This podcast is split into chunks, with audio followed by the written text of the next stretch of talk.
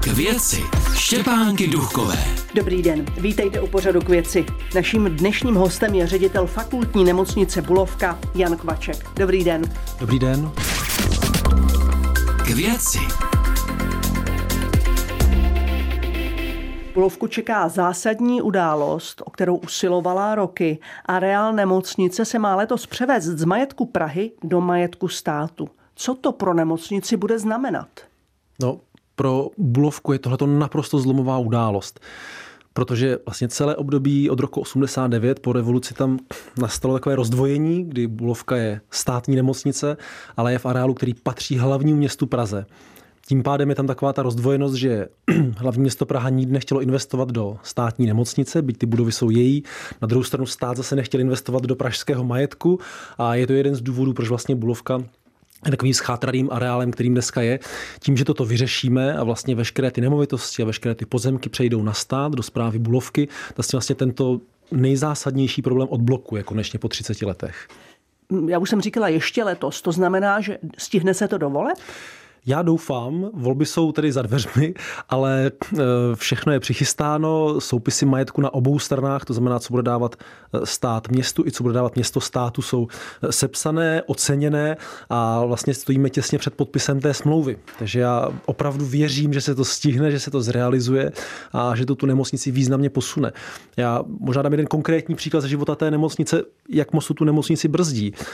Samozřejmě v posledních letech a i v letošním roce a v letech nadcházejících máme mnoho dotačních prostředků, eh, často třeba z Evropské unie na různé eh, projekty v nemocnicích a tak dále. Pokud Bulovka je v nájmu a ty budovy nejsou její, tak tyto dotace třeba nemůže čerpat. Na rozdíl od mnoha dalších nemocnic, které ty budovy v svém majetku mají. Takže tu nemocnici to opravdu historicky dlouhodobě brzdí a musíme tuto věc jednoznačně dokončit. Když tedy budete moci nakládat s těmi nemovitostmi stejně jako ostatní fakultní nemocnice, čím začnete? No, tam je to především o nějaké eh, celkové koncepci. V momentě, kdy ty nemovitosti budou stoprocentně naše, eh, tak my si budeme moct jednoznačně říct do budoucna v dalších deseti letech, co s nimi chceme dělat, kolik by to stálo, odsouhlasit si to se zřizovatelem a jít opravdu po nějakém dlouhodobém plánu. Doteďka vlastně ta zpráva těch městských nemovitostí probíhala z roku na rok na bázi těch nejnutnějších oprav a žádný dlouhodobý rozvojový plán tam nebyl a ani ho vlastně nebylo možné s magistrátem postavit.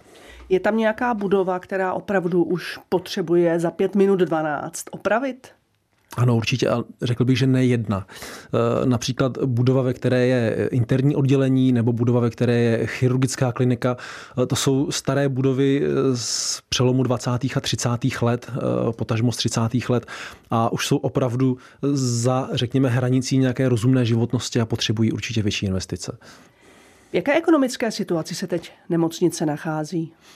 No, Bulovka je dneska v nejlepší ekonomické situaci za dlouhé roky opravdu. Eh, nechci to zakřiknout, nechci říkat, že ta nemocnice je bezproblémová, ale ve srovnání s tou situací, kdy já jsem nastupoval a vlastně generovala jako za jeden rok ztrátu přesahující 200 milionů korun, tak eh, dneska máme pohled na jinou nemocnici, která má, řekněme, eh, stabilizované svoje místo, stabilizovanou produkci, stabilizovaný příjem zdravotních pojišťoven, generuje nějaký zisk a nemá žádné závazky po splatnosti, má nějaké prostředky na účtech, takže už to není taková ta naprostá krize, jako tam byla před eh, třemi, čtyřmi lety.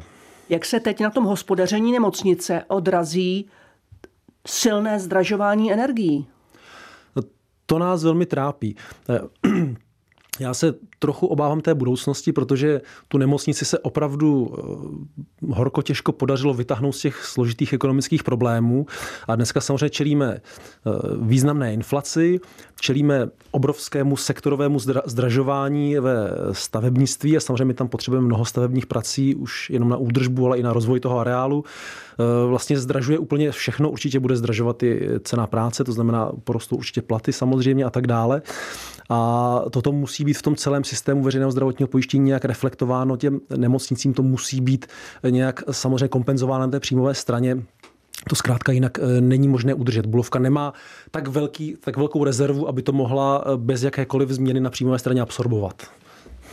Jaké dopady měla na Bulovku ta koronavirová pandemie? Když se na to podíváte teď, v tuto chvíli.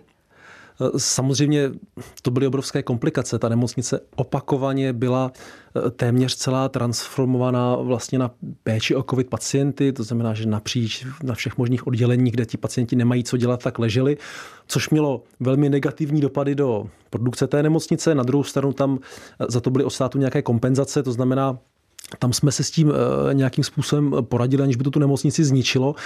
Co si myslím, že je pozitivní, že to zlepšilo pověst Bulovky. Už to zvětšilo povědomí eh, veřejnosti o té nemocnici, kde je, co dělá, že má svoje místo v systému a že, že ta nemocnice opravdu v tom systému je důležitá tím, že je jediným vysoce specializovaným centrem pro boj s infekčními nákazami. Jak doháníte ten výpadek chirurgických zákroků? Ten výpadek například, který nastal v loňském roce, nebylo možné úplně dohnat, ale v loňském roce eh, existovala nějaká kompenzační vyhláška, která těm nemocnicím vlastně kompenzovala tu ztrátu, řekněme, na té ušlé produkci. V letošním roce teprve uvidíme, co bude, ještě to není finálně dané. My za leden a únor stále máme poměrně významný eh, výpadek eh, v produkci v těch chirurgických oborech, protože stále tam leželi covidoví pacienti. Snažíme se to dohánět a uvidíme, co stát udělá s úhradovou stranou. K věci. Naším dnešním hostem je ředitel fakultní nemocnice Bulovka Jan Kvaček.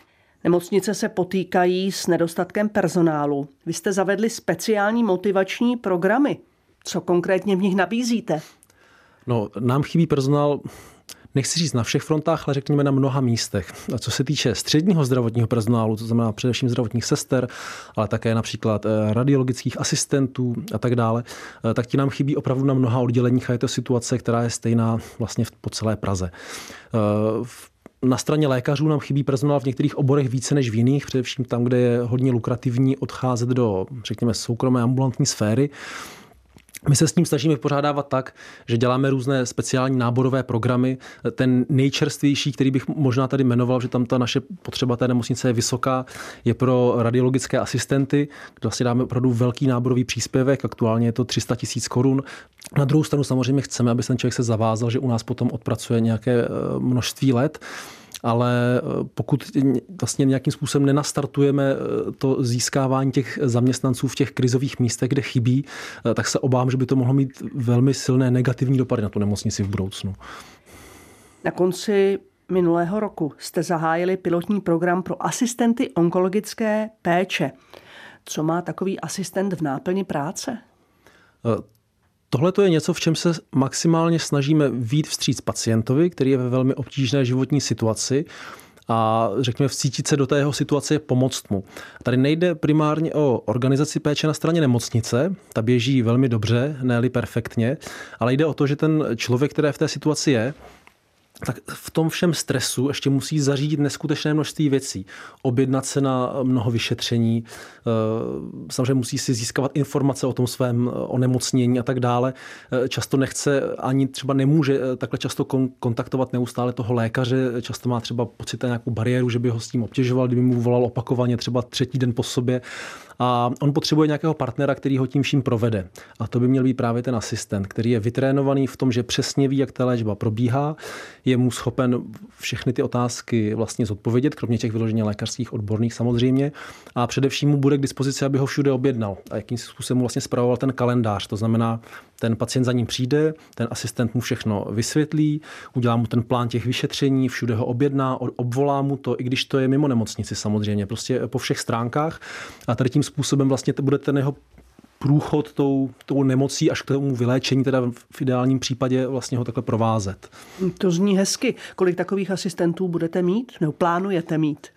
Uvidíme, jak se ten program uchytí a uvidíme, kolik jich bude potřeba. My teďka zkoušíme pilotně pouze pro jednu jedinou diagnózu a to jsou eh, čerstvě diagnostikované nádory eh, prsu. Tak eh, tam chceme mít asistentku teda pro tyto, pro tyto ženy, která je bude to vlastně tou, tou, tím životem s tou diagnózou až po to vyléčení v ideálním případě provázet. A pokud se to osvědčí, tak potom budeme vytvářet další asistenty pro další diagnózy. Samozřejmě od těch nejpočetnějších, řekněme, až po ty okrajovější. Řekněte na závěr, co nového letos pocítí návštěvníci areálu Bulovky. No, my se snažíme vylepšovat ten areál, jak se dá.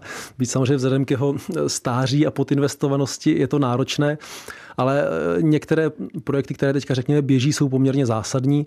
My rozšiřujeme naše Centrum porodní asistence, které je velmi populární a teďka máme velký přetlak vlastně zájemkyň o porody v tom centru nad naší kapacitou, takže tam bude vlastně vytvořena přístavba k tomu současnému pavilonu a bude to centrum celé rozšířeno a ještě dále modernizováno. Zavádíme vlastně následnou rehabilitační péči pro pacienty pro velkých ortopedických operacích. To, nebylo to je něco, co Bulovka neposkytuje do, do současné doby a protože Bulovka je provozovatelem Slatiných lázní Toušeň, což je areál těsně za Prahou, vlastně nedaleko Prahy a je podle mě vlastně vhodný pro poskytování této péče, tak eh, vlastně už jsme letos si odsoutěžili to, že tuto péči můžeme poskytovat a budeme ji tam dále rozvíjet. Získali jsme úplně nový status vysoce specializovaného onkologického centra v rámci našeho komplexního onkologického centra. To je velký posun zase pro ty onkologické pacienty.